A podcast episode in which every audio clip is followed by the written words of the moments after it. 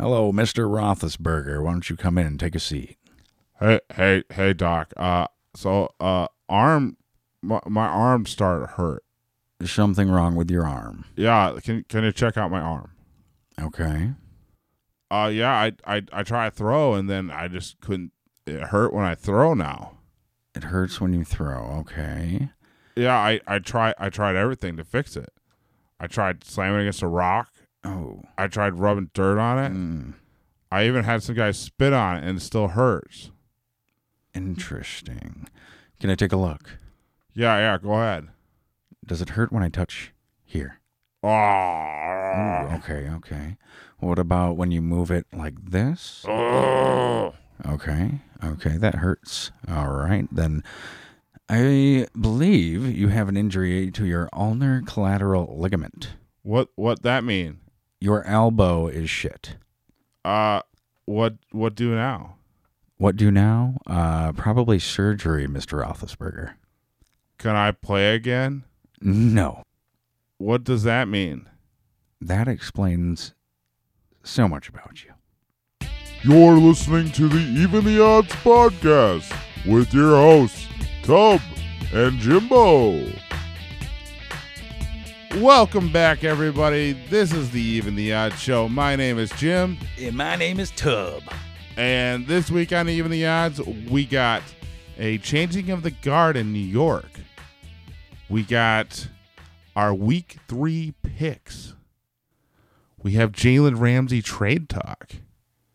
And we also have some information here regarding one of the most decorated players in NFL history. I'm talking kicker Adam Vinatieri. Now, normally, this would be a case where we would be talking about the greatness of one Adam Vinatieri. And what's interesting about him is he is now 46 years old. He is the all time leading scorer in NFL history. He's so old that he appeared in Madden 97 for Sega Genesis. So uh, if you're an old guy like me, that probably will take you back and remember to beating his brains in in Madden. So it's interesting. He's had one hell of a career. He's won Super Bowls uh, with multiple different teams. He's been pretty much the most consistent guy in the NFL over the last 20 or so years. So it's kind of sad to see what's happened recently this season with the Colts. Uh, he's his struggles have been pretty well publicized, almost to the point where I think a lot of people thought he was going to retire. Um, Yeah. that seemed to be the the buzz that was coming around his camp It was looking like it. and it's kind of sad to see it end for someone like that. I mean, he's been such a model of consistency for so long. He's always been uh, the consummate professional. I've never heard anyone in the NFL ever have anything bad to say about this guy. So it's one of those cases where I mean, it's really hard to root against him. So when you see someone like that struggle, it's tough. But it kind of makes me think, you know, in a wide perspective of what this man has accomplished. I mean, for a position that I mean, a lot of people would even argue is barely even part of the game in the first place. Yeah, I've heard things like that before. I mean, people say a lot of shit about kickers, and they like to give them shit about not being as physically dominant as some of the other people on the field. But look at what Adam Vinatieri has done throughout his career. Yeah, he's done it all. I mean, he's won multiple Super Bowl as we had mentioned before. And honestly, a lot of people give Tom Brady and Bill Belichick a ton of credit for all the success they've had in, in their careers. But I think they got to put a lot of that credit with Vinatieri. I mean, he was the guy that made that kick in the epic Tuck Rule game. Started it all, really, Yeah, I mean that was that was not an easy kick out there in the snow in that game. Against a tough Raiders team. Yeah, yeah, that was one of the most classic games in the history of the NFL, and he was the guy that delivered them the victory against the Rams. I mean, people always bring up Tom Brady's drive, but that was like a fifty-yarder to win the Super Bowl. I mean, that takes balls of steel to make a kick like that in that situation. And then he just followed that up a couple years later against the Panthers in in overtime and really, you know, kind of cementing the fact that the Patriots were here to stay and they haven't left since then. So, I mean, he's had such a decorated career. I really hope it doesn't end like this. I mean, I'd like to see him make it throughout the season and maybe think about it at the end of the year. But I really don't want to see someone like that end up getting cut, and it's kind of sad because he's definitely going to be a surefire Hall of Famer, and there's no doubt about that. Speaking of Hall of Famers that are off to a rough start this year, what about Eli Manning? Oh, well, okay. Let's not jump the gun on the Eli thing with Hall of Famer. What are you talking about? I don't know, man. Like I just I don't see it. What what's not to like? The guy's got two rings. He stopped an undefeated season. Um, he's been a pretty consistent member of a. Honestly, the Giants are one of the more respectable squads. So if, if you're looking at from like 08 up to you know 2013, Yeah, and that's fair to say, but I would have to say that I mean, he has won 116 games and he has lost 116 games. And so I guess if being average is going to get him into the Hall of Fame, sure. Yeah, but that's silly though. I mean, how many guys have two Super Bowl rings and were the deciding factor in both those games? I mean, look at what happened in the game against the Patriots. I mean, he was probably the author of the single greatest play in the history of the NFL, which is him getting out of that sack and heaving up that rocket ball up for David Tyree to catch up against the helmet. Yeah, Somebody greased him up, man. They had to have. Oh, so you, are you a are you a truther here? I'm a truther. He's concrete feet Eli, and somebody got the baby oil out and all the Vaseline and just put it all over him and greased him up. Are are you spending a lot of time on some masshole message boards or something like that? This sounds like some crazy New England conspiracy theory. Nope, just uh, just my opinion. Yeah, I'm I'm not buying this one. Eli's definitely a Hall of Famer, and you look at his numbers, and I know none of it's eye popping. None of it makes you think like this guy was great.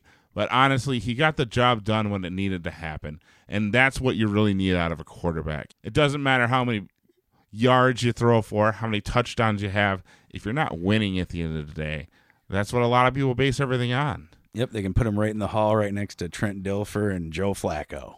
Oh, he's he's better than those guys. Come on, I'm not I'm not even listening to that. You're just talking garbage. This, this, see, this is what everybody does at Eli. They throw a bunch of unfair criticism on him. Honestly, half of it is because his last name is Manning. If he was any other quarterback, I think everybody would have a different opinion on him. They would see a guy that's a winner that goes out and he carries his team, and that's what you want out of a quarterback. I, I just don't get it. I what do you want him to do? I don't know, but my favorite Eli moment, though, for real, was when they took that picture of him on the sidelines and he looked like he was one of the zombies from Walking Dead, and he's like, Oh my god. See, th- this is what it is. It's all jokes and and laughing at Eli. Poor Eli. How do you think it feels to be the the overlooked child in the family? Always. Everywhere he goes, people just come up to him and go, "Where's Peyton? How's Peyton doing? I wonder what Peyton smells like. Like what the hell? What about Eli?" Oh yeah. So you want to know what Eli Manning smells like? He smells like a shit-covered baby's diaper that's been floating down the East River getting baked in the sun. Jesus Christ, what's wrong with you? No, it's true. He's shit. It's been proven. Okay, are we really going to do this? This guy is one of the greatest quarterbacks in the last, I don't know, 15, 20 years, and we're going to treat him like he's a fucking dirty diaper floating down the East River? Come on. It's what he is. Look at the numbers. What is there left to prove? I can't believe we're fucking having this argument. You're fucking out of line here. You're, you're I can't do this. Face it. Face the facts. He sucks. He was never great. The only Hall of Fame he's ever going to be in is the Alcohol of Fame in the drunken karaoke photo wing. oh, fuck you. Are, we're not doing this. Cut this shit. I, fuck this. No, you want to talk about Eli? Let's talk about Eli. Let's talk about how nobody really gives a shit about him as a quarterback, even though he's been playing for like 15 years. If Eli Manning was a food, he would be saltine crackers, dude. Fuck off with this Hall of Fame bullshit. He's going there first bout. Mark my words. Bullshit. fuck you. We are currently experiencing technical problems. Please sit by. And we're back. Uh, that that was an adventure, huh? Yeah, got a little out of control there. Hey, you know, sometimes it's good to let out a gr- little aggression. Yeah, yeah. Uh, I never thought that Eli Manning would be the thing that would cause us to come to blows. But hey, you know, you Let's live and you learn. Let's not talk about him. yeah, we're not going to bring up him for at least a little bit.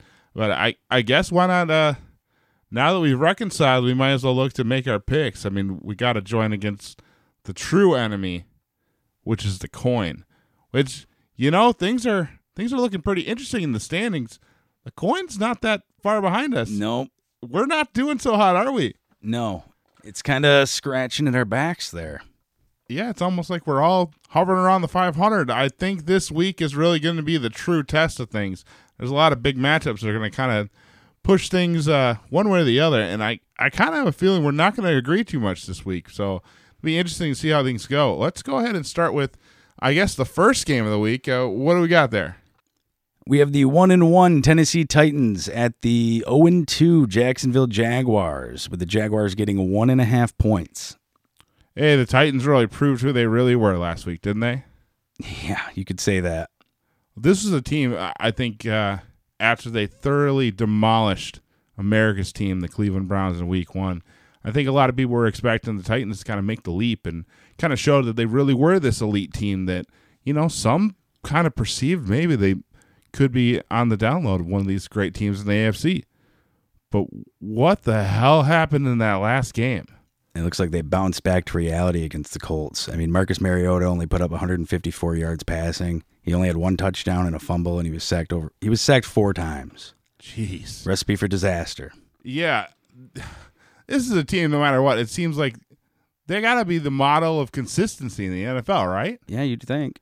It, it seems like every year they're always hovering around seven and nine and nine and seven. You know, they're just good enough to be in the conversation, but just inept enough to fail to even be, you know, even relevant in the conversation. They put up 43 against the Browns in the first week, and then the next week, what do they do? They lose 19 to 17. In a game that the Colts are very clearly trying to give away. Yeah, As we mentioned earlier, Adam Vinatieri struggled mightily in that game. those kicking woes, you can't really discount how bad that was.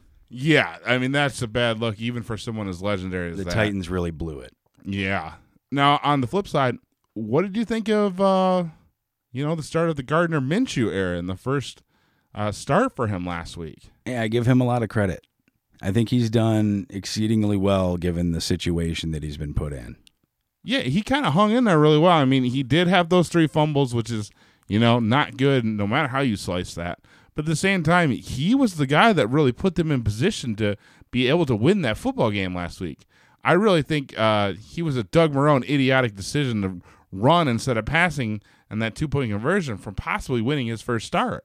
Yeah, ultimately it came down to that bad two point conversion call because I mean he was their leading rusher.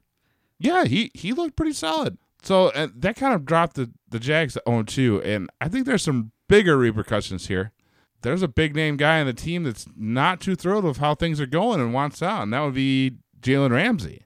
Yeah, they had a little bit of a spat him and Doug Marrone on the sidelines. I mean, how could you blame him? His coach is a fucking moron. Yeah, no, I don't blame him at all. Yeah, I don't know what to make of Jacksonville. They should have been a great team. They it seems like everything fell apart when when they did against the Pats a couple years ago. Everything was in play for the Jaguars. I mean, there was a playoff game. What was it last year, the year before, where Blake Bortles put up forty-five or something against like the Steelers or something. Yeah, that was that was two years ago. Yeah, Yeah, from that to this. yeah. It, it's it's been a drop. Uh, I'm not looking forward to this one. It seems like every year we're gifted this Titans Jags game on Thursday night football, and it's like a clear sign from the football god: stay away. Do anything else you can with your time on that Thursday. But uh, if you're a compulsive gambler, and I know some of you are, uh, I guess we got to make a pick. And uh, give me the Titans. They let me down last week, but uh, I I'm thinking that they correct some of the issues they had last week, and they're able to come through and go to two and one. I got to agree with you, but I got to I got a different reasoning for it, and that's this.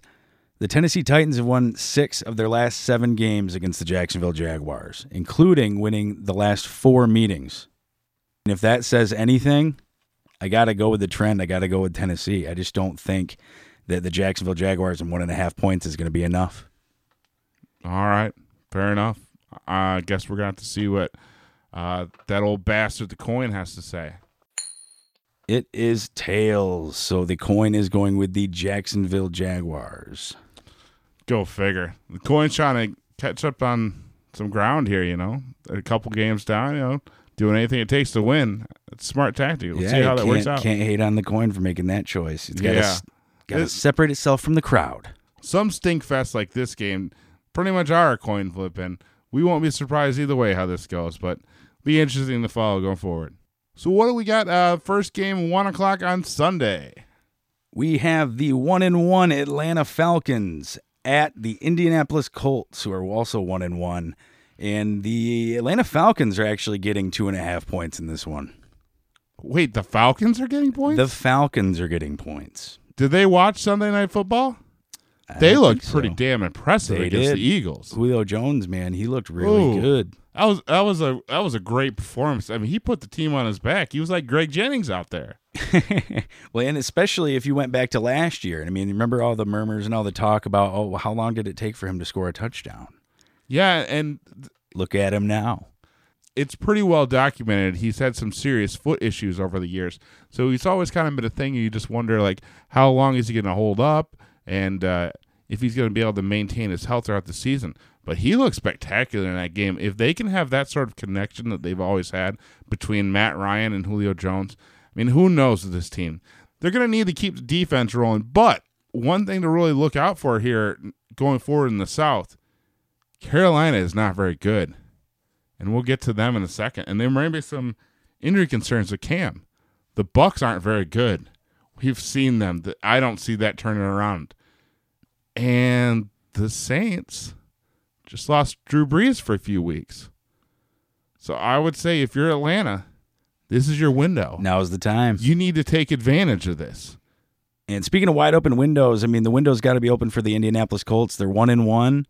They got a lot going on with Jacoby Brissett. He's thrown five five touchdowns and only one interception. They've been moving the ball on the ground. Their defense has looked okay. I think. I mean, all signs point to them being contenders for the most part in that division right now. Yeah, I mean, especially when you look at how the other teams have played. But at the same time, with the Colts, I mean, they definitely have some concerns in the special teams area, and, and we need to see an improvement there. But they're still a kind of real interesting story. I mean, this is somebody that we thought might be a bottom feeder going forward in the league without one of the premier quarterbacks in Andrew Luck, and now you're seeing them. They came really close to knocking off San Diego in Week One and they just barely survived against the Titans in week two. So is this a team that can ride that kind of forward momentum and maybe kind of build on something and maybe be like push for wild card or maybe even a division? We'll have to see here. But even with all that nice things that we're saying about Indy here, I don't see how you can give the Falcons points.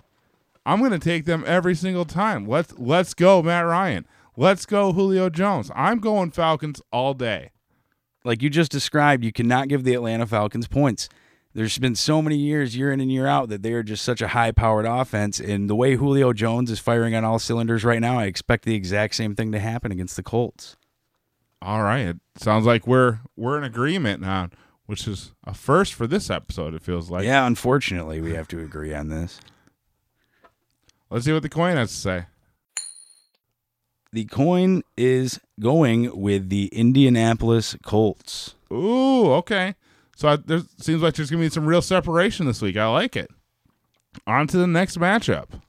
Ooh, we have an interesting one here with the 0 2 Cincinnati Bengals at the 2 0 Buffalo Bills, with the Bills giving up six and a half points to the Bengals. Oh, well, this seems like a lot for the Bills to give up, but okay. I think we need to clear something up before we start here.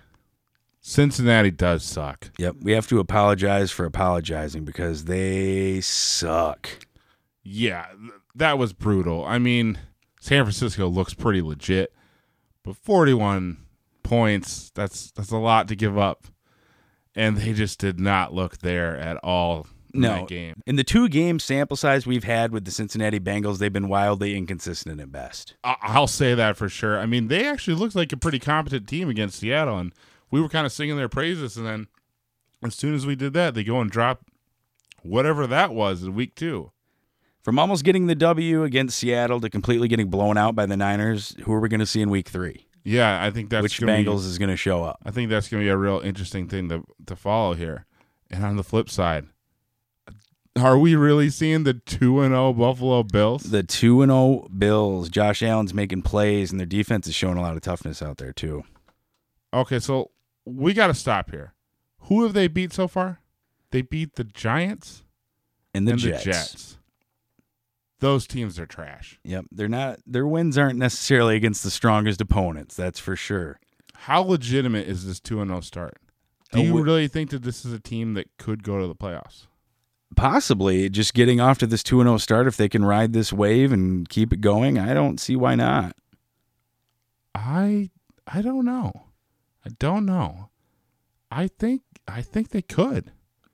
And I think that's this week is going to be a real big indicator of that. I think starting 3 and 0 would be a real great start on a potential season ending in a postseason berth. And I think Josh Allen is competent enough to take them there. They're either going- going to find their identity or they're going to shit the bed in typical old school Buffalo Bills fashion. and either way it's going to be entertaining. I'm I'm guessing they're going to go 3 and 0. And I'm guessing some Bills fans going to get power bombed through a table. Both seem pretty likely to me right now.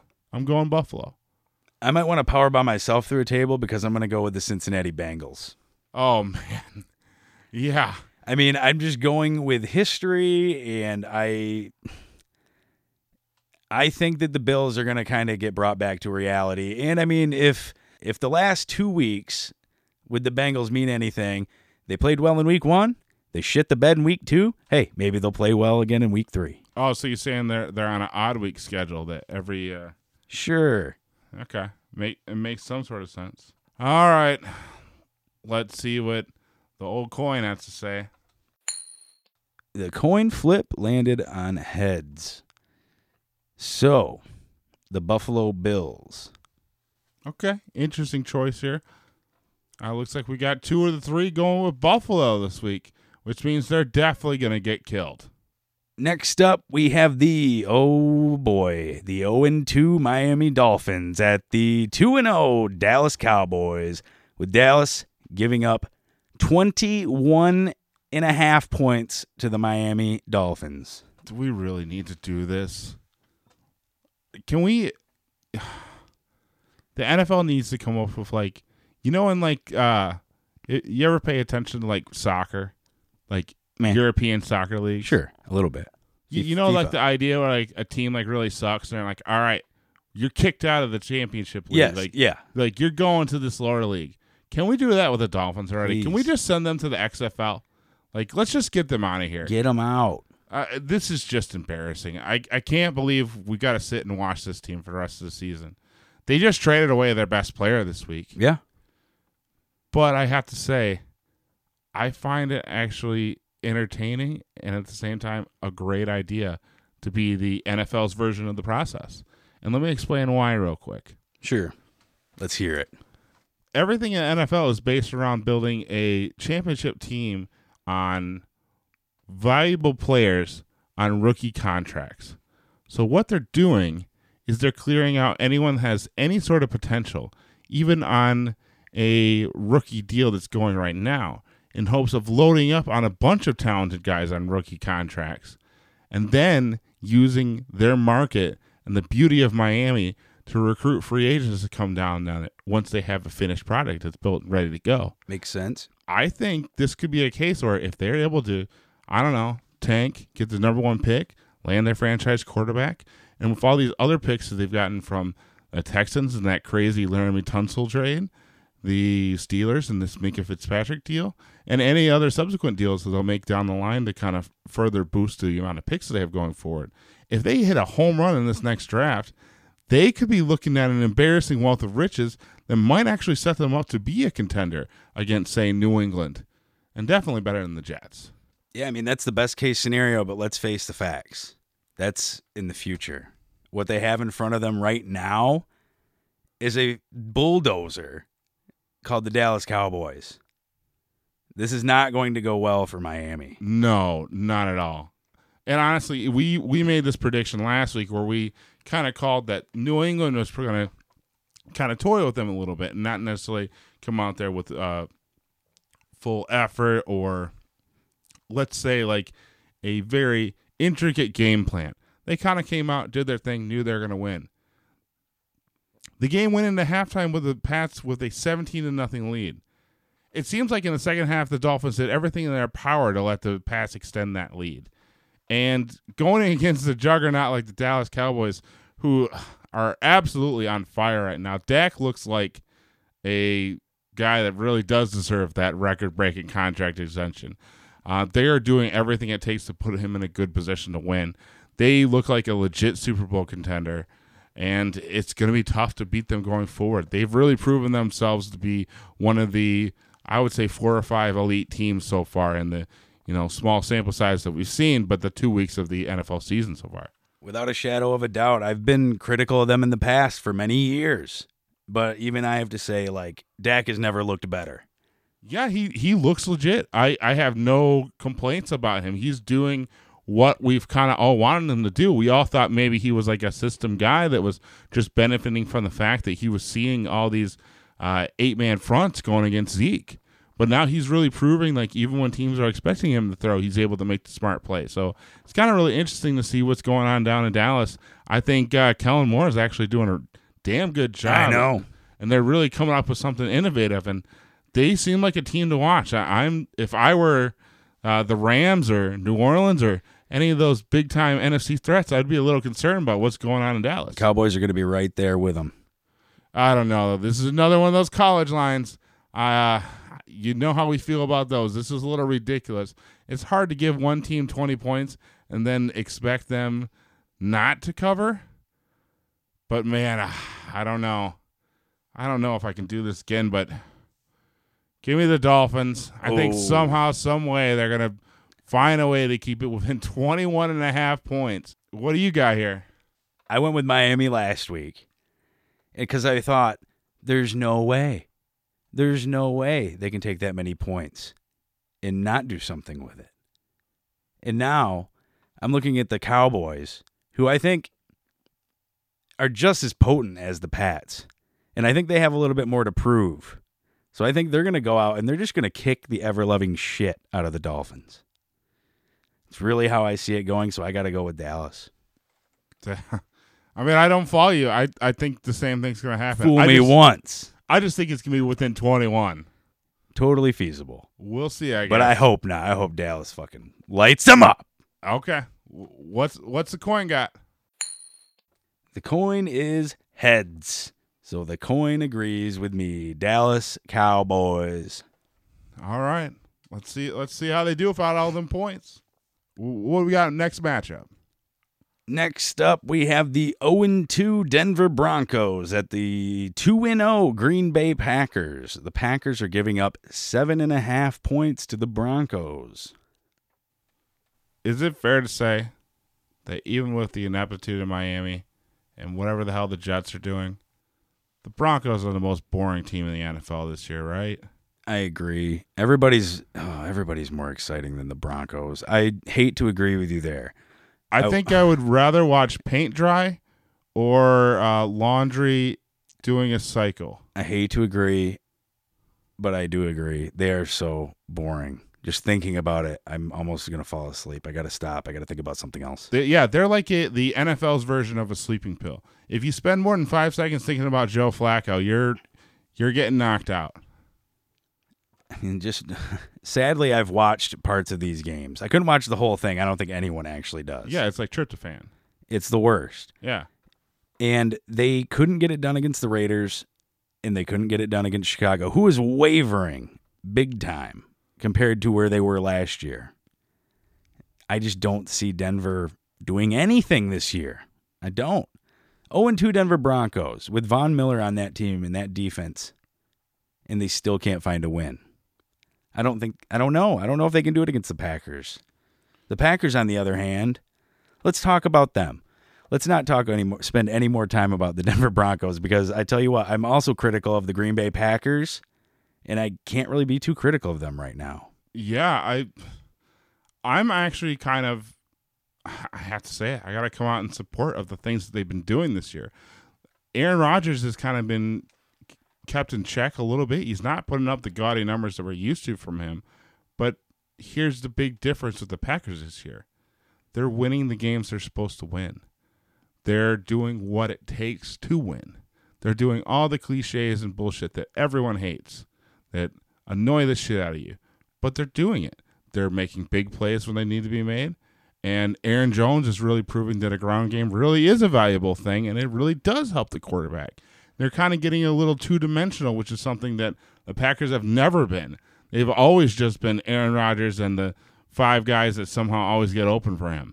But now they're trying to do something different, and I think that's opening up a new look, and it's helping their defense out too. I mean, in the games where the Packers struggled, you would always notice it would just be Aaron Rodgers getting stopped, and then the defense having to come back out on the field and sustain all these long drives, and they would kind of get wore out over the course of the game.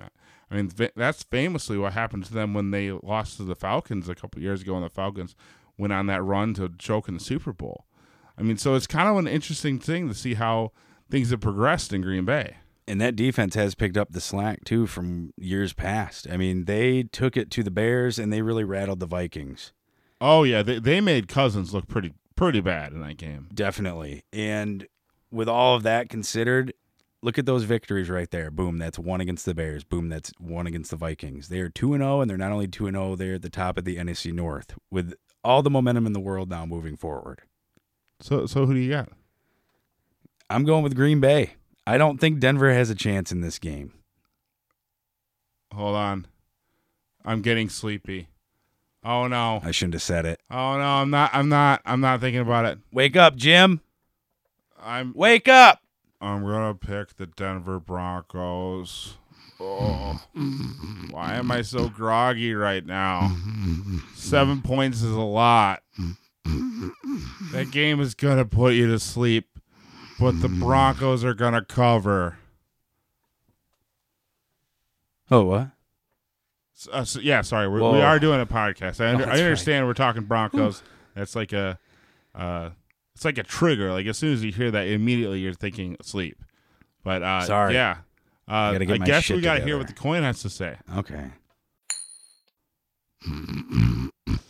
oh, sorry. The coin uh, chose tails. The coin is going with the Denver Broncos. Oh hell yeah, Team Ambien. We have an interesting one here with the Detroit Lions at 1 0 and 1 at the Philadelphia Eagles, who are 1 and 1, and the Eagles are giving the Lions six and a half points. This is going to sound really silly for a week three game, but I think this might be early on one of the most important games of the season for both of these teams. I think this is going to be the true test to tell you who the Lions and Eagles are. The Eagles looked pretty solid in week one. I think everyone would agree with that. They they pretty much manhandled the Redskins in a game that was that was a lot closer on the score than it was on the field. And they kind of lost a heartbreaker to Atlanta. They looked every bit as good as them and they played well enough to win. They just ran out of time. So it's kind of interesting to see where they're at. They're one and one. They're still, you know, in the hunt. It's still way early. A lot of things can change, but they're looking pretty good. And Yeah. on the flip side, I mean, what do you think about Detroit? I'm surprised with how well they've played. Now, it's nothing flashy. It's nothing. You're not going to be seeing, you know, a lot of high scoring games, I don't think, this season. I think they are changing their identity. And so far, they've done it pretty successfully. A lot more running, a lot more management on offense. Their defense is definitely playing well. But it's a little early. I mean, like, we, they've played the Chargers, and they won a close one there and then they tied with the Cardinals. So I think it's a little hard to say what we're going to get out of them moving forward, but I think if they stick to what they're trying to do, I think they'll find success. And this is going to be one of those games where if they can run the ball, if they can contain the hobbled Eagles, because they, there a lot of those guys are maybe playing hurt or they're not going to be playing at all this week. And that's going to be a big factor, I think, in this game. But if the Lions can keep doing what they're trying to do, I think they're going to find success eventually. Well, I think a real interesting thing too to look at when you're talking about the Lions here is you notice that there was a particular reason why they were able to pull it out last week against the Chargers. Oh, what's that? Uh, I'm going to put it all on uh, number nine, Matthew Stafford. Uh, there's an interesting little stat that uh, we can pull out here about Matt Stafford. Since 2009, he leads the NFL in fourth quarter comeback wins. I believe he's got like 28 or 29. It's up there. It's stellar. Now, a lot of people ask why why Matthew Stafford? Why would he be leading the set. And I can tell you the perfect reason why. Matthew Stafford is a master of the two minute offense.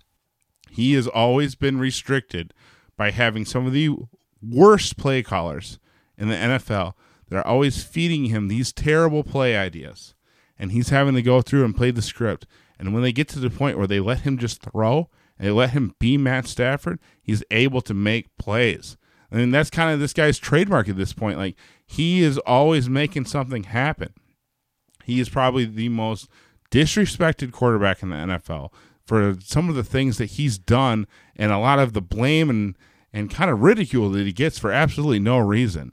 This guy is a stud, and this team would be 0 2 for sure without him, and probably looking at another 4 and 12, 5 and 11 season. If that. So I think we all need to start giving this man some praise. Honestly, I can't believe after after what I said about them last week, I'm going to turn around and do a 180 on him. But I'm going Detroit. I think Detroit is going to cover here. I I'm not 100% certain that they're going to pull out this victory, but it's definitely going to be probably a three four point game. Uh, I think they're going to come in and they're going to put up a great effort against the Eagles. I'm going with Detroit. Okay, it looks like we believe in the Lions. That's a weird thing to say. Go ahead with the coin. The coin is going with the Philadelphia Eagles this week. Ah, all right. And the next one is what might be the game of the week. We have the Baltimore Ravens at 2 and 0 against the undefeated Kansas City Chiefs at 2 and 0. And their Chiefs are giving the Baltimore Ravens six and a half points. That seems like a huge line for this matchup. It does. They're too close. I don't know. I think these guys are a lot closer than that. I honestly I agree. You could have told me the Chiefs given two, and I would have bought that. Fair. But six and a half, that that's an awful lot. Have they been watching Lamar Jackson? Ah, it's I mean, you this is I think this game is going to be a lot closer than this. Oh, for sure. For sure, I think this is going to be a lot closer. Um, both these teams have shown flashes of their potential. I mean, you saw the absolute beating the Ravens gave to the Dolphins week one. Uh, they were kind of they kind of played a little more interesting of a game than you kind of would have anticipated with the Cardinals in week two. But Jackson was spectacular. He had about uh, buck twenty on the ground. Yeah, I think he was close to the league's leading rusher in week two. So I mean, that's some pretty great numbers from a quarterback. And then also he did a lot of damage through the air too. He really is starting to look like an MVP candidate this year. I mean, again, we we're going to keep reiterating this as it is 2 weeks through the season. But granted, he's looking great and I think he is in position to kind of take this Ravens team where they need to go and I and I think they're looking pretty good in this matchup. I mean, I I got to agree. I think that everything you just said about L Jack though you can pretty much say the same thing about Pat Mahomes as well. I think that through week two, if there was two guys that you could put into like an imaginary week two MVP race, it would be Pat Mahomes and Lamar Jackson, in my opinion. And there's no doubt about that. I mean, they've both been playing off the charts. They've been putting up huge numbers, and most importantly, their teams are winning. And that's what makes this matchup so great. Is we're gonna get to see two legit playoff contenders go at it in week three. Now I wish I wish the NFL would start putting these games on later. I mean, nobody has the time to sit there and pay attention to all these one o'clock games at once. One o'clock games should be the garbage games. Why are the Bears and Redskins on Monday Night Football and this is on one o'clock on Sunday? Get it together, NFL. Yeah, dude. You just took the words out of my mouth. Why is this on at one? This is going to be such a good game. This is the kind of game I want to stay up late for on a Monday and watch on Monday Night Football. This is like the antithesis of that Packers Broncos game, uh, football tryptophan. Well, and another thing too is with the Ravens, like we're talking about Jackson and we're talking about Mahomes a lot, but with the Ravens, they've been able to run the ball pretty well and effectively. And what about Marquise Brown? He's been showing up. He did it in week one. A lot of people said it was going to be an anomaly. Look what happened in week two. He got even more targets, and he did even better in ways than he did in the first week. Oh, and don't forget Andrews, the tight end either. Oh He's- yeah, two touchdowns. He looked great. I mean, I think for him, it's a lot of it is just volume. They've been running a ton of uh, multiple tight end sets, so I, I think part of that is just opportunity meeting, you know, skill. So he's kind of been a fun guy to watch. That whole offense is kind of really interesting. I'm all in on the Ravens this year. They're they're probably my second favorite team to watch besides America's team. And uh, yeah, this matchup is going to be really interesting. One thing I do want to kind of bring up, and we brought this up a little bit earlier. We're talking about Jalen Ramsey and his trade request. Now, I'm not I'm no Adam Schefter or anything. I don't I don't have uh, links to sources in the NFL. But I'm just going to use my uh, logical conclusion here.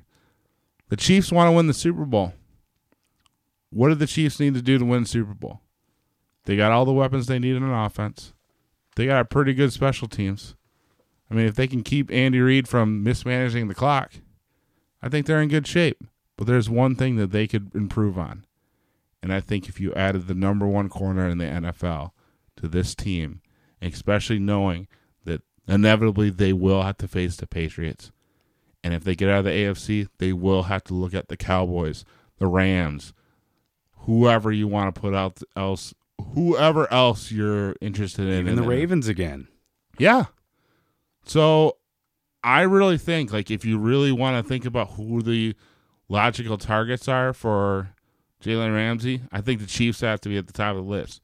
But the NFL's the worst, so he's definitely going to the Patriots for a fourth rounder. Confirmed. All right, I I guess we got to come up with our picks for this one. It's tough. Yeah, I I spent a long, long time trying to think back and forth on where I was going to go in this game, but uh, I gotta go with the points here. They're giving the Ravens too many points, and I think they're totally being slapped on. I am Lamar Jackson all season. I am riding this guy as far as they will go. I think they are going to be great contenders, and I think they're taking this game. Here's the thing. So Patrick Mahomes has been doing what he's been doing without his number one guy, without really any kind of identity at running back there. He's been getting it done, of course, with Travis Kelce. But look at these other guys that he's giving the ball out to. Who are they? I don't know. Do you know who they are? I don't think anyone knows who these guys are. Well, yeah, there's that Robinson guy. There's Hardman, Sure. And I guess the my ghost of Sammy Watkins. Exactly. And so I guess my point is is that I actually think that Kansas City's going to win the game. However, six and a half points is a lot. I think this game's going to be close. I think the Chiefs win the game, but I'm going with the Ravens for my pick. Ooh, interesting. I'm going Ravens win and cover. But yeah, it looks like, I mean, logistically speaking, we're going to agree. Let's go ahead and see what our silver friends got to say. The coin is heads. Oh, okay. Looks like it's it's going for the Chiefs, huh? Yep. Okay, so we got some real uh, uh split decisions. Yeah, we can get some shakeups here in week three. Yeah, we're not we're not fucking around. And I don't think those shakeups are over yet. Yeah, I don't think so too. I think more of that is coming up soon. Uh, let's go ahead. What's up with the next game here? Oakland Raiders at one and one at the Minnesota Vikings, who are also one and one, with the Vikings giving the Oakland Raiders seven and a half points. Yeah, I don't I don't know what to say about this one. This is another one of those that I'm just gonna. Only way I'll see this is if it shows up on Red Zone. Uh, what's more to say about the Raiders? I mean, they've kind of proven who they are at this point. They are a average to below average football team. They're gonna have some flashes here and there. I mean, I like I like the kid Jacobs. I think he's uh, a stud, but other than that, I mean, there's not really much to say. Their defense is very good. It, it's kind of funny how much of a difference uh, one superstar pass rusher makes. Way to go, Gruden. Yeah, the absence of Khalil Mack has definitely left a big uh, black hole, you could say, in their defense. Now, shifting gears to the Vikings, Kirk Cousins is getting protection, but he's playing mostly bad football. He has two touchdowns and two interceptions. He's only been sacked twice, though, but this guy is rattled. If you're watching him in these games, Something is in his head. He is not playing like he was the guy that they were getting from Washington a couple seasons ago. Well, I mean, in that Packers game, especially, I think part of it though was the Packers got ahead early, and he looked like he was he was forcing things all game. Like he was not playing in rhythm. He was not definitely working to uh, come up with short yardage situations. He looked like he was just coming out firing and looking to try to make a play happen right then and there, and it cost him. Uh, at least on a couple of those interceptions, you're kind of just wondering, like, okay, I mean, I know Diggs is your guy, but he's covered by multiple people there. I don't really think that's your best option. And I think that's going to be something they're going to need to look at going forward is is looking to kind of try to find what the best option is and going with that. And honestly, for them, I think the best option is Dalvin Cook going Yep. forward. It'll live by Dalvin Cook or die by Dalvin Cook. I think that's what their season's going to have to be about because let's face it, that defense is looking great. They are really getting to the quarterback. They're making things happen. And all they really got to do is if they can score 20 points a game, this is going to be a team that's going to look more like the team from a couple years ago and not the team from last year. I think if they can get to that number, they're going to be a threat. And it's all going to be about that. So really, it just depends. They need Kirk Cousins just to be average. They're not asking for much. No, and from what I saw, you saw that run, that Dalvin Cook run. Oh yeah. This guy's ready to go. We all know he has issues in the past, or he's had issues in the past with injuries. He is carrying a lot of the slack from that offense in Minnesota right now that's being left by Kirk Cousins trying to have to force these plays and all that stuff. Yeah, I'd I'd say like he's been the guy that's kind of been shouldering the load and and he's going to really need to continue doing that going forward as uh you know, I don't think Cousins is kind of up to stuff right now. I think they may be regretting that mega deal now at this point. But yeah, I mean, this is another one of those boring games. I'm not really too thrilled about this one. Well, who you got this week, Jimbo? Uh I got better shit to do than be watching this football game. Don't we all? I guess we got to make a pick though, right? I think that's the whole point of this. So, uh, give me the Vikings. I, and this is gonna be a bore. I don't see it. I think Kirk Cousins is dog shit. I got to go with Oakland. And I mean, speaking of dog shit, I know Oakland, but after watching Kirk Cousins, man, I got to go with Oakland Raiders. All right, have fun with your turd sandwich pick. Let's see what the coins got to say. The coin goes with heads in this one. Oh, skull. Yep, coin's going with the Vikings.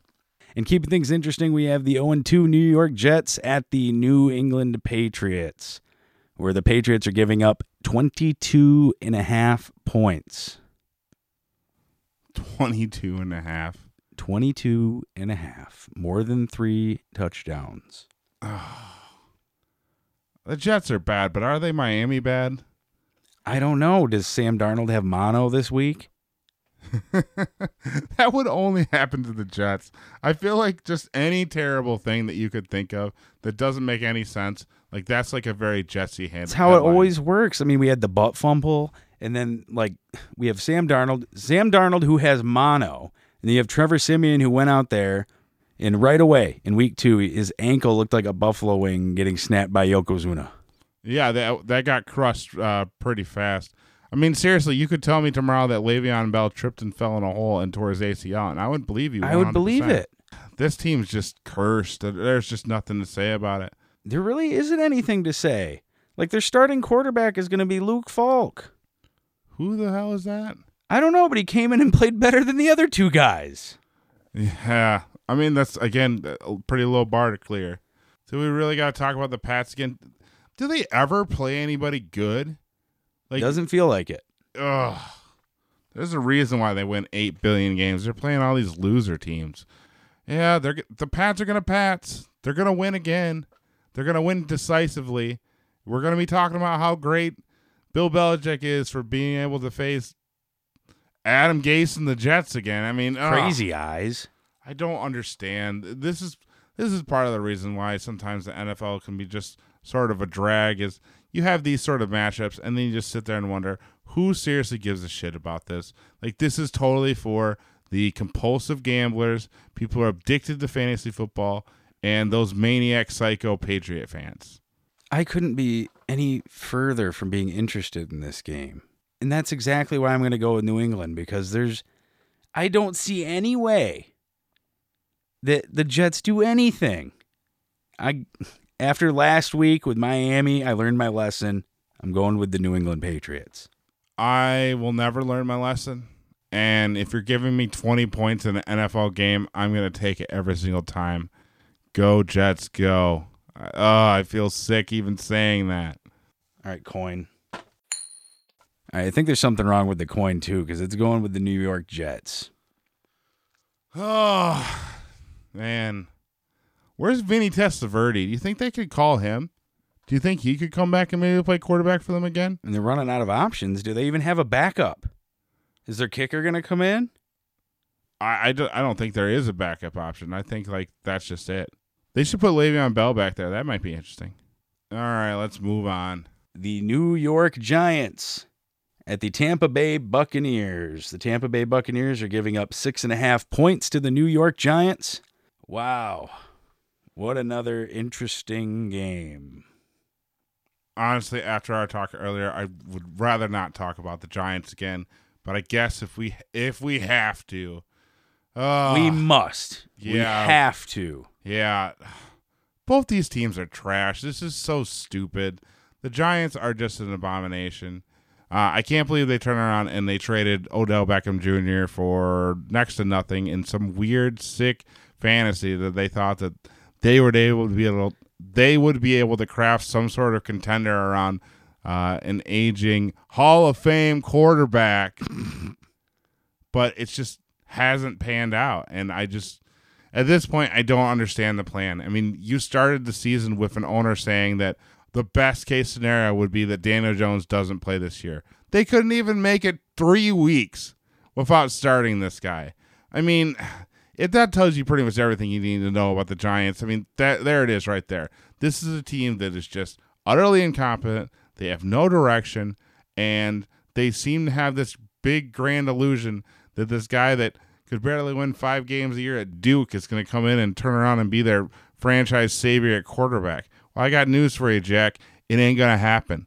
The Giants are trash. And as much as I hate to say this, even though I've said nothing about them, I'm going with the Bucs in this matchup. Eli Manning has been absolutely dreadful, and he's been the one leading this team You shut until your now. mouth. Until now, it's the Daniel Jones era. Everybody, I'm picking the G-men. Ah. oh yeah. Oh, this is gonna this is gonna be a source of contention all season long, isn't it? Oh yes. Okay. Well, I'm rooting against the Giants just for that. So I guess let's hear what our silver guy is all about right now. It's going with the Tampa Bay Buccaneers. All right, there we go. Dumb piece of metal, piece of shit. They're Yeah, gonna have, fuck Daniel Jones. Are they gonna have coins coming out with uh, Eli Manning's head on them? They yeah, smell he's like worth shit. more than Daniel Jones. Okay, moving on. 0 2 Carolina Panthers at the Arizona Cardinals, who are 0 1 and 1, and the Cardinals are giving up two and a half points to the Carolina Panthers. Wow, how the mighty have fallen. This is the team in the beginning of the year we were we were even talking up and saying, hey, you know, if everything broke right, Panthers could be like I don't know, in the mix for maybe even the Super Bowl. Coulda, shoulda, woulda. Maybe if Cam wasn't hurt all the time. Yeah, I mean, I think that's what it really comes down to. I you just wonder how hurt he really is because everything seemed to be fine going into the season, but he's been looking dreadful so far. I've felt this way, tinfoil hat, conspiracy theories. I've felt this way for like the last four seasons. This guy's been playing hurt, at least from what I've seen. He has flashes of of looking like he feels okay, but then there's these last couple games where he has zero touchdowns, zero mobility. That whole offense is stagnant around this guy who is not known for being so stagnant and kind of waiting in the water. He's a highlight player kind of guy. There's something clearly wrong with him. And this has happened in the past, whether it's his shoulder, whether it's something in his, his feet, ankle, knee. I don't know, but there's something clearly wrong with him. yeah, and I think he's one of those guys that gets unfairly criticized, like it or not, for practically everything. I mean, he's been a pretty consistent quarterback. I mean, he's done what you'd like to see. So I think a lot of the criticism he gets is a little unfair, and I think he's kind of staying out there. Even though at this point, like I think it's better for the team if he were to maybe take some time and kind of get himself collected and maybe try to make a stretch run. I mean, I don't think it's over just yet. It's way too early for any sort of talk like that. But in order for them to be any sort of contenders in that division, he's got to get healthy. He needs to heal up mentally and physically. I, and I think they got to try to get him some help too. They haven't. They haven't tried. Like the the one guy that they've put out there that they've gotten lucky to have has been Christian McCaffrey. Outside of that, they've had Greg Olsen, Yeah, but he's old old faithful. Yeah, exactly. I they have not gone out of their way to address any of the voids left, even going back in the past all the way to like Steve Smith. Yeah, yeah. They have not even tried. And so when they get gifted someone like Christian McCaffrey, they expect the world. But guess what? There's not enough there. Especially if Cam is hurt. You know how easy it is for people to figure out what you're going to do when Cam Newton is hurt? It already wasn't looking good before, No. but now it's getting even more predictable. And I just don't. I don't know how to feel about them. The I, Buccaneers did it. yeah, I mean, the if the Bucs can do it, anyone can. This confused Tampa Bay team. Yeah, they, I honestly felt like you could almost write them out right from the beginning, and yeah, they really came in and punched them in the mouth, and that's not a good look. Nope. And that kind of makes me think about the team they're facing this week here. That's the Arizona Cardinals. This was a team that uh, last year, I mean, we all, as we all saw, they finished the worst record in the league. They were an absolute abomination. There was nothing really that you could look at and say like that is a bright spot of this team. That's something for them to build on going forward. I really thought it was going to take a couple years before we saw them play any sort of respectable football, but they're really proving me wrong here. I mean, I'm really liking what Kyler Murray has been able to show in his first couple starts here. I mean, he led him on that epic comeback to get the tie against the Lions. And honestly, he played pretty tough throughout that whole game against the Ravens. I, I, I like what the kid's doing so far. What do you think? Yeah, me too. I mean, he's finding confidence. And he's not short of weapons either. Like we can look at them as the worst team in the league last year, but there's a lot more going on than just what's on the field is why that's they were the worst team last year. This year, look at Christian Kirk who's emerging as one of Kyler Murray's favorite targets. Look at old faithful Larry Fitzgerald. Look at what he just did. He just hung over 100 yards uh, last week. They're still clicking. Now, unfortunately, David Johnson appears to be hurt. Uh, I think it was something with his wrist, and I don't know if it's the same wrist he's had issues with in the past. I think it was 2017. He got hurt in week one. He was out for the rest of the season with a wrist injury. So hopefully that's not the case. But yeah, I like what they're doing in Arizona. I think that they're getting confident. Kyler Murray's looking better every week, and that's all you can ask for. I think it's a recipe for success for them eventually. Might doesn't have to be right away. This is still all very fresh and incubating, but I like what I see. So here's what I think here. I'm to make my pick conditional. If the Panthers end up starting Cam Newton this week, I will be picking the Panthers. If he does not start, I will be picking the Cardinals. I honestly think that this is a coin flip game. I think if the conditions are right for each team, they both can win. But I really feel like this is a bounce back for the Panthers if Cam can play. Now, I think the wise thing either way is rest him and make sure he's ready for future games, as I think the long run is going to be more important for this Panthers team than the right now. But that's what I'm going to go off. I'm going to go off a little conditional pick, but I, I feel like that's going to be the Cardinals. That's fair. Uh, I'm going with Arizona just based on what I saw against the Ravens last week. There, there was a lot of good things to see there, and even if Cam Newton does play, should he be playing? How hurt is he? I think he's banged up, and I think that it's not a good situation to get thrusted out there in front of this team that's trying to find its identity and they're gaining confidence. I think it's a dangerous matchup, and I think Arizona's going to take it. Okay, right on. Well, let's go with the coin. The coin is going with the Carolina Panthers, so it's got a lot of faith in Cam Newton or not. We'll see. Whoever the backup is, I don't know. You don't know. I don't Go think with the Carolina knows. Panthers. we'll figure it out, though. Well, Riverboat Ron will have to figure it out. Oh yeah, or he's going to go up the river. Yeah, up the shit river when he gets shit canned. Yeah, I think that's pretty possible. At one and one, the New Orleans Saints traveled to Seattle to go up against the Seattle Seahawks, who are two and zero. The Seattle Seahawks are giving up five and a half points to the New Orleans Saints in this game. This matchup kind of lost a little bit of its luster with the news that we found out from last week's game that uh, Drew Brees is going to be missing uh, some extended amount of time at quarterback, which kind of brings us to a pretty intriguing situation. Uh, one of the things that's kind of been talked about over the last couple seasons is the fact that the Saints kind of had one of, I would say, the better quarterback situations in the whole league. I mean, you have definite Hall of Famer, no arguments there. No, for without Drew question. for Drew Brees, and then you have Teddy Bridgewater, a guy that not even I want to say four seasons ago we were all kind of thinking like he was going to be like the Lamar Jackson type quarterback. He was going to be kind of doing it through the air and through the ground. But then you had that horrific injury in Minnesota uh, to the point where we almost thought this guy was never going to be able to play again.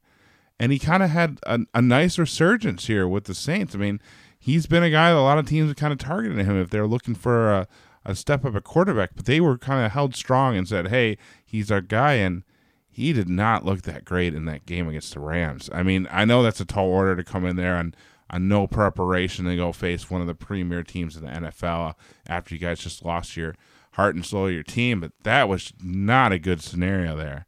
No, and you could see the production definitely take a slide when Teddy had to go into the game under those circumstances. I think he's probably one of the better backups in the league. I also think that maybe he could start somewhere. And I think this is going to be one of those weeks where we're going to have to see what we're going to get out of Teddy Bridgewater moving forward and what's going to happen to him in the future. Because he's still young enough. Drew Brees isn't getting any younger. Who knows how many years Drew Brees is going to have left? But maybe it's a situation where Teddy can get some wins, get some momentum, get his confidence back, and maybe he can be the quarterback of the future for the Saints. Who knows? Yeah, it's it's kind of interesting to kind of take a look and see what's going to happen there. Uh, you would think that Teddy would kind of pick things up and maybe get things going further in the future, but um, I want to talk about another team. Uh, we're kind of overlooking here, that would be the Seattle Seahawks. This has been a team that has been winning bowling shoe ugly this whole season. There has not been one game that they have played so far that looks like they put together a complete and total team effort. It seems to be like they are just kind of just pulling it out of thin air, these victories. And, you know, I'm not sure how long this is going to last. I mean, this is going to work against the Steelers and the Bengals this year, but I don't think this is going to work against the Saints, even with Teddy Bridgewater.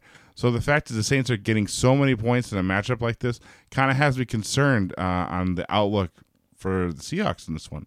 But uh, what I've learned in the last couple of years, you cannot count out Russell Wilson. This guy is a competitor, and he's the heart and soul of that team, and he's always going to be looking to be making big plays happen for that Seahawks team. So this is a real tough matchup. I'm not sure where to go on this one, but I don't know. I'm, let me hear what you have to say, and I'll, I'll give you my take in a second. Okay. Well, I'm basing my decision off of what Russell Wilson's been able to do, not just historically since since he started with the Seahawks, but over the last two games. This guy is putting up career high percentages in his passing percentage. At least last week he did. He has five touchdowns, zero interceptions. This guy is making things happen in games that, like you said, are not appealing to the eyes. These are dirty, gritty, nasty games. And he's going out there and making these plays, making things happen, as he's been known to do. He has less weapons than ever right now. And he's still somehow brought his team to a 2 0 start this year. So for me, as hard as it is, and I said this last week, if you give New Orleans the points, I go with New Orleans. But this week, I'm going with the Seahawks. I think Russell Wilson is just going to find a way to get it done like he has so many other times. Yeah, I mean, who knows? I- am going to have to go ahead and go with the Saints here, I guess. Uh, call me crazy, but I got a weird feeling that I think with some extra time and uh, preparation going into this next game, they're going to be able to get Teddy some more reps, get him a little more comfortable with the offense going forward. I think he's got a lot of weapons and playmakers to work with, and I think even without Brees, they're going to find a way to get Kamara out of the ball. They're going to obviously feed uh, Michael Thomas as much as possible. So I, I guess we'll see. Uh, it's tough to say, but I'm going to put my faith in the Saints this week. All right. You say the Saints, I say the Seahawks, and the coin says the coin is going with the New Orleans Saints. The Pittsburgh Steelers with the 0 2 start at the San Francisco 49ers with the 2 0 start. And the 49ers are giving the Steelers six and a half points. honestly think the Steelers aren't getting enough points. The Steelers looked like a train wreck even with Ben Roethlisberger. They got absolutely destroyed by the Pats in Week One. Uh, they came out and they looked lifeless a little bit in that Seahawks game. I mean, granted they were in it the whole way, but they just do not look like a team that is going to be a threat this year. Um, it's which is kind of really curious too when you look at the big move they made this week. I mean, Minka Patrick, Minkah Fitzpatrick is a great cornerback. Don't get me wrong; he's definitely worth a restaurant pick. But if you're the Pittsburgh Steelers and you're looking at a season in the face where you just lost Ben Roethlisberger for the year, uh, you have just turned around and let go two of your other big stars from previous teams that have gone on big runs in the playoffs, Antonio Brown and Le'Veon Bell. Uh, you're kind of building something new with Juju and James Conner and some of the nice uh, bright spots that you have on defense there. Why at 0 2 do you turn around and make a move like this? I think they're possibly giving up potentially a top 10 pick. And w- as we've all seen, those kind of picks can be a huge difference going forward for your team. And if I always feel like if you're not a championship team, where you're picking should be something that you should consider. And and I think this is a little bit of a risky move. I think this could come back to haunt them if they don't turn things around quick. Yeah, risky to say the least, especially with what you said, where you're trying to gain ground on some of the players that you've lost by making up this ground by spending a draft pick on a corner. We'll see. Now, with all that being said, we got to flip to the San Francisco 49ers, on the other hand, who have looked really good. I think that defense is for real. I think Garoppolo can get the job done. And their running game has been totally surprising. How many guys do they have out there putting really good performances out there and helping these them complete drives, get points on the board and finish the football games? That's kind of the weird thing going on right now is you just don't know how that's going to work out. But yeah, I, I don't know about this game. Uh, who are you going with? In this one, I like the Niners. I think they're going to do good things this season. And I, I also think that Mason Rudolph might be able to do something too. I just think that this week, seeing what I've seen the last two weeks, I got to go with the Niners. Yeah, I, I think I'm I'm going to have to go with you there as well. I mean, uh, the Niners have been putting on a clinic this season. Uh, they've had a nice little run going on. I, I really like what Deebo Samuel's doing. He's really showing flashes of that potential that we all saw uh, in the pre-draft workouts. That kind of made him like one of the hot names at wideout coming into this season. So I think they got something rolling. Uh, I think Kyle Shanahan's doing a bang up job, and they should be a contender in the West this year. Give me the Niners. All right, so two for the Niners and the coin. The coin is going with the Pittsburgh Steelers. Oh, I think that is going to be a not so wise decision, but uh, I've said that before and I've been very wrong. So I guess we'll have to see how that goes. Hey, maybe the coin and maybe the Steelers know something that we don't about Mason Rudolph. Maybe he tears it up. We'll have to see. We'll have to see what happens on Sunday, I guess. Okay, let's go ahead with the next matchup. And going on the road this week are the Houston Texans at one and one, and they face the Los Angeles Chargers, who are also one and one, with the Chargers giving the Houston Texans three and a half points. Really, three and a half points seems a little lopsided. Yeah, especially after watching that game against Detroit, there wasn't a lot going on there. No, I, am not really buying into the Chargers anymore. I, I really thought that they were going to be uh, kind of one of the class of the AFC teams, kind of repeating what they did last year. I thought they were building on something great. Uh, I thought even without Melvin Gordon, who kind of proved himself to be kind of a dick, we'll get to that in a second. But I thought Austin Ekeler was going to be a, a big time player, and he kind of has been so far. But I don't understand what happened in that game against Detroit. I thought that was an easily winnable game, and they kind of let that slip through their fingers they cannot let stuff like that continue to happen throughout the season if they really hope to repeat as a, another playoff team. I think that's going to be a real issue for them is closing out games and and like we saw this week. I mean, if they're going to have that sort of adventure and they're going to let a team like the Lions hang in there and make plays at the end, I mean, that's not going to work out for them. And especially against a team like the Texans, I think this is going to be a real test for the Chargers. We're going to be able to kind of see where they really are at mentally. I mean, after after a pretty trying first two weeks of the season, I think this is either going to be a make or break for them already.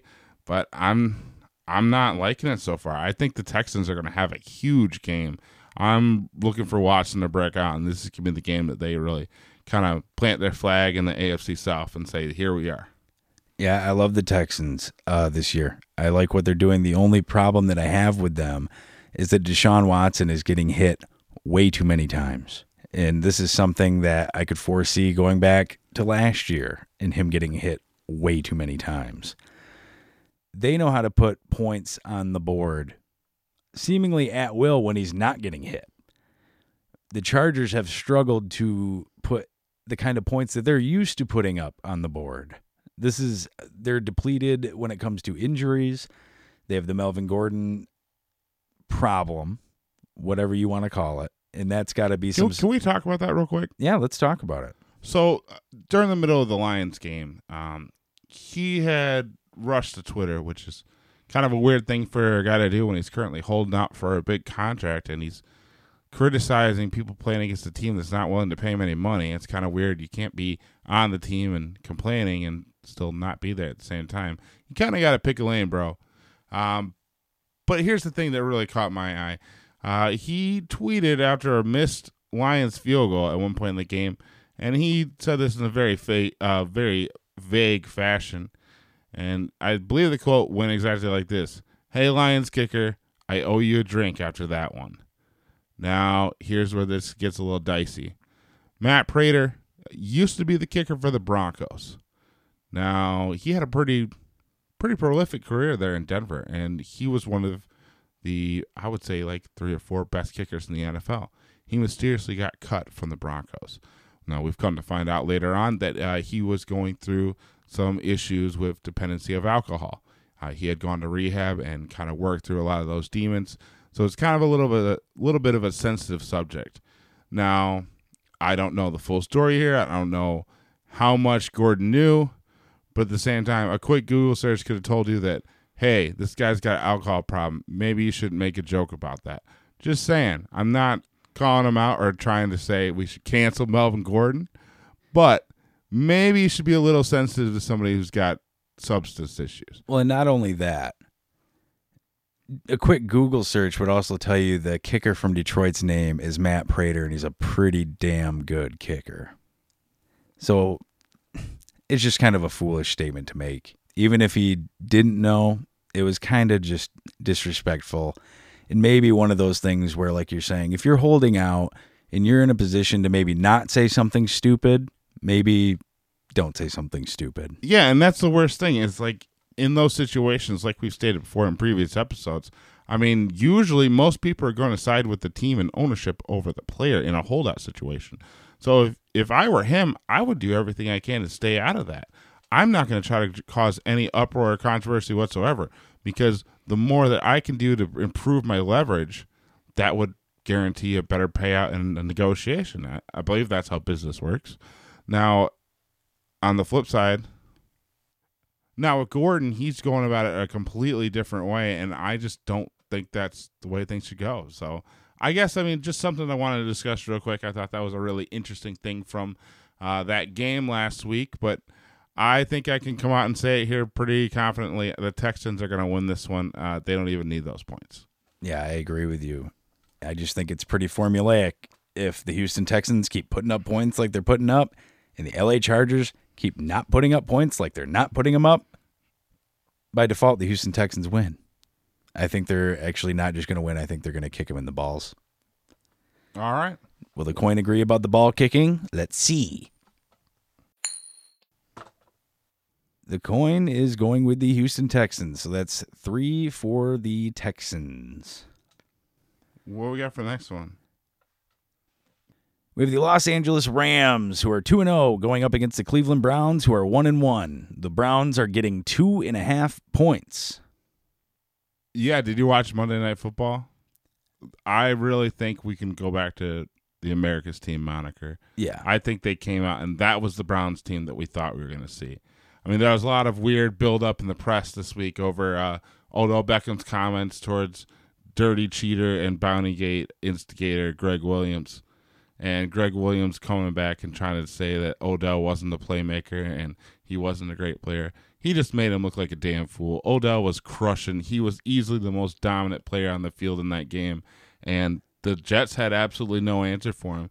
And if this is what we're expecting to see from the Browns going forward, I really think we can put them back into the conversation of a player in the AFC. Definitely. This is who we thought they were, to quote the great Denny Green. I think that Cleveland needed that game last week. They needed to bounce back after week one because they had such high expectations going into that first game, not only from us, but from everybody. Any kind of media coverage covering the Browns was how is this team going to look when they get on the field? Oh, they're gonna they're gonna put 35 points up every week. That wasn't the case in week one. Going into week two, looked a lot better against the Jets. Yeah, I mean, granted, I mean, it, it wasn't perfect by any means. They did uh, only put up 23 points against a team that we can pretty much safely say is one of the four or five worst teams in the NFL. So, I mean, there is that. But at the same time, they, they did what it took to win. They kind of put it together when it mattered, and Odell was spectacular. And if they're going to get that kind of performance from him and Baker and uh, some of the other key guys on offense, I think that's going to be good signs going forward. However, Big, however. they're stepping into a buzz saw this week. I do not know how I feel about this matchup for them.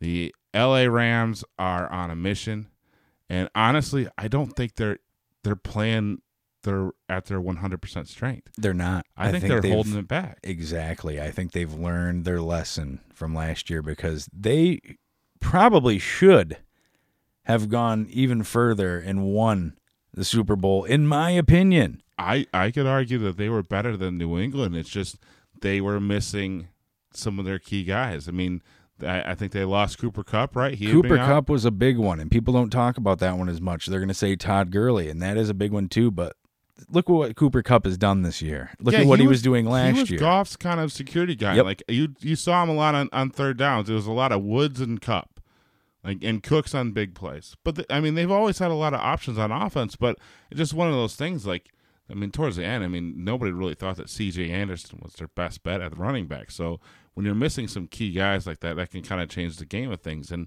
I think I, I agree with kind of what we're both saying here. Really, is that uh, the Rams are kind of playing this a little methodical, and that might be the best case for their scenario for them in the end. Now, does that have any effect on this game? I think that's going to be tough to say. I think this is going to be one of those that both teams are going to be up for. It's Sunday Night Football. I think the Browns got a lot to prove, and I'm sticking with America's team here. I like it. I do. Got to got to go with the Rams though. For me, I just oh, I can't, I can't fault that pick.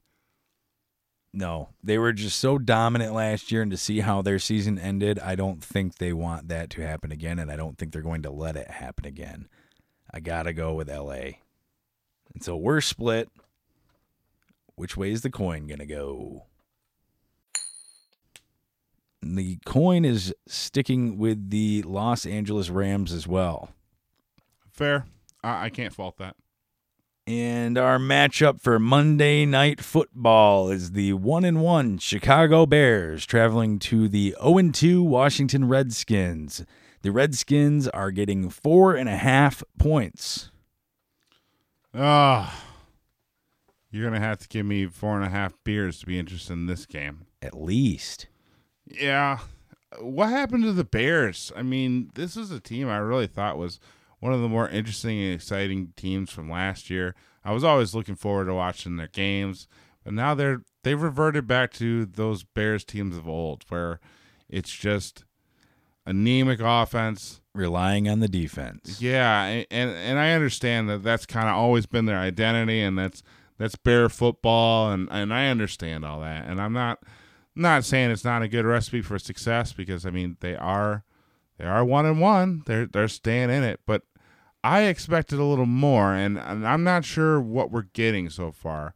Uh, I think they need to make some tweaks on offense. I think Trubisky looks awful, and they really need to find a way to get him comfortable. He did not look this bad last year. No. Uh, is it a case where teams are figuring him out? Like I can't figure out like what the issue is. they kind of got bailed out by penalties in in that last game. Yeah. So I mean, who knows? But I, at the same time, the Redskins aren't much better, and in fact, I would say they're much worse. Case Keenum's done what he's been asked for with their offense. He has five touchdowns, zero interceptions. He's only been sacked twice, and they're 0 2. Like, what is going on? The running game has been abysmal. First of all, there was the first week where they started Guice, which made sense. I think everybody assumed that was going to happen. Yeah, go. But the they didn't guy. dress Adrian Peterson. Yeah, that Weird. That that doesn't sit well with me. I Thousand mean, yard rusher last year. He actually, this just happened in the last game. He just passed Jim Brown to be the to have the fifth most rushing touchdowns in the history of the NFL. Now, just think about that for a second. I mean, one that just shows his longevity, the fact that he's able to catch up with some of these guys. But to me, that says that this guy is probably one of the top five to ten running backs. He has to be. football. And I mean, he's battled through injuries too in that time too. I, and I and I will definitely say he is not the 2,000 yards Adrian Peterson. Not He's not going to be run for 296 yards and and top his NFL single game rushing record. I don't see that happening. But at the same time, this is still a guy that if you're talking fourth and two, I would want him to tote the rock. If we're talking about getting a, a goal line carry that's going to seal the game, I'm totally looking to give him the ball. So I don't understand why they're kind of ignoring him a little bit. But uh, still, I think the Bears are going to pull us out in another uh, snoozer on Monday night. The Redskins running backs have averaged 25 yards or less per game. Now, with that being said, I got to go against all of my fiber in my being, and actually, I got to pick the Washington Redskins in this one. It's kind of a conditional pick in a way. I'm sticking with the Redskins. However, I think the Bears are going to win. Okay, uh, that's fair. I, So I I got to go with the Redskins for the pick, but the Bears are going to win the game. I think the defense is going to show up for the Bears. Khalil Mack's too unpredictable. I think they're going to get it done. The Bears are going to win. Okay, well, let's see what the coin's got to say. The coin is also going with the Bears. No Bears. All right, and that about wraps up this edition of the Even the Odd Show. Thank you for tuning in, everybody. And we'll be back next week with some week four action in the NFL. And that was the show. Uh, I hope you enjoyed it, and we'll be back to embarrass ourselves with bad picks next week. Oh, yeah. Here comes your great moment in football history. The hold against the Wolfpack. Tony Brown, Anthony Hill, Javon Walker, all gone. Two of them offensive players. Anthony Hill, one of the, the preseason first team All ACC tight end. Block in the back as Tom O'Brien looks on. Tony Brown. Personal foul. 69. Offense. He was giving them the business. We played it there. That's a good one. Giving him the business. Ron Cherry with the quote of the year. Boy, would have been a lot of flags back in the day if that had been called. Man. Oh, giving him the business. Can you look that up in the rule book? Well, problem is we can't even give you a verbal interpretation of it. no, I think Ron just did.